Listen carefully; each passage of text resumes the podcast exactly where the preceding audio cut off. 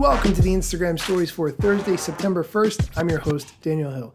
Apologies for no show yesterday. As I mentioned, my wife and I got invited to a VIP event at a new gluten free restaurant that my wife likes.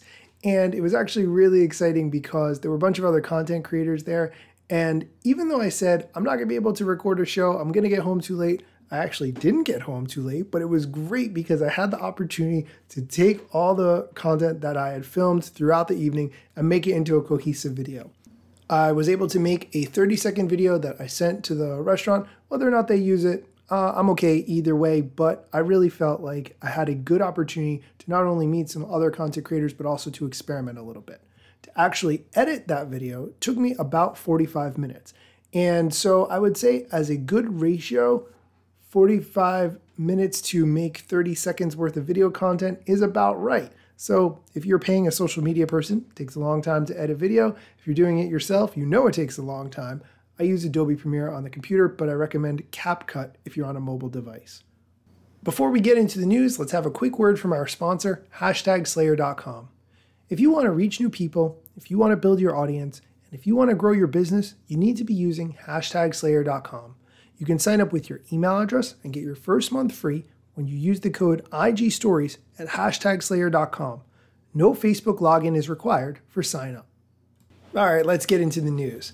The about.facebook.com blog had an Instagram post testing more ways to control what you see on Instagram. In this blog post, they announced that they're testing two new ways to shape the Instagram experience. You're, they're testing the ability to mark multiple posts in the Explore page as not interested. When you do that, they will immediately hide those posts and refrain from showing you similar content in the future. They will also start testing the ability to tell Instagram you don't want to see suggested posts with certain keywords, phrases, or emojis in the caption or hashtags. This is a really great concept, and I'm very surprised that they have not implemented this sooner. Let's just say you don't want to see reels that are all about photography because for whatever reason you're not into that. In the screenshot that I'm looking at, which shows add words, phrases, or emojis, you can hide suggested posts with hashtags or captions that have certain words, phrases, or emojis. Manage your list anytime in settings, and you can add multiple items separated by commas. You would just put in the word photography there, and then you wouldn't see any more of those. In this blog post, they do highlight how to see more of what you want to see on Instagram. They recommend using the favorites and following feed to see what you want to see in that particular moment. Use the not interested control, which is on specific posts, which would remove the post from your feed immediately, and they will suggest fewer posts like it in the future. To do that, you can tap the X at the top right corner of the post, or you can tap the three dot menu and then select not interested. And they also recommend adjusting the sensitivity content control. I always set mine to less. I will see less sensitive content in that specific case, but I think that's better overall.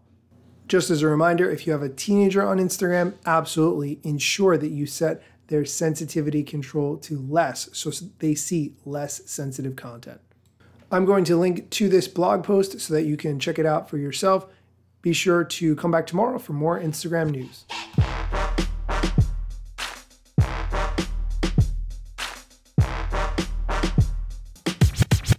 I'm not yet a member of the Instagram team, but my podcast covers many Instagram themes. But the name, image, logos are trademarks of Instagram and the LCC in the USA and every territory. Everything I publish independently until Zuck returns my DMs and starts to pay my salary. Not sponsored or endorsed, no lies, no fallacies. I use their logo with permission. Not malicious or callously, no trademark violation, filling all criteria. Follow me on Instagram or Twitter at Daniel Hill Media.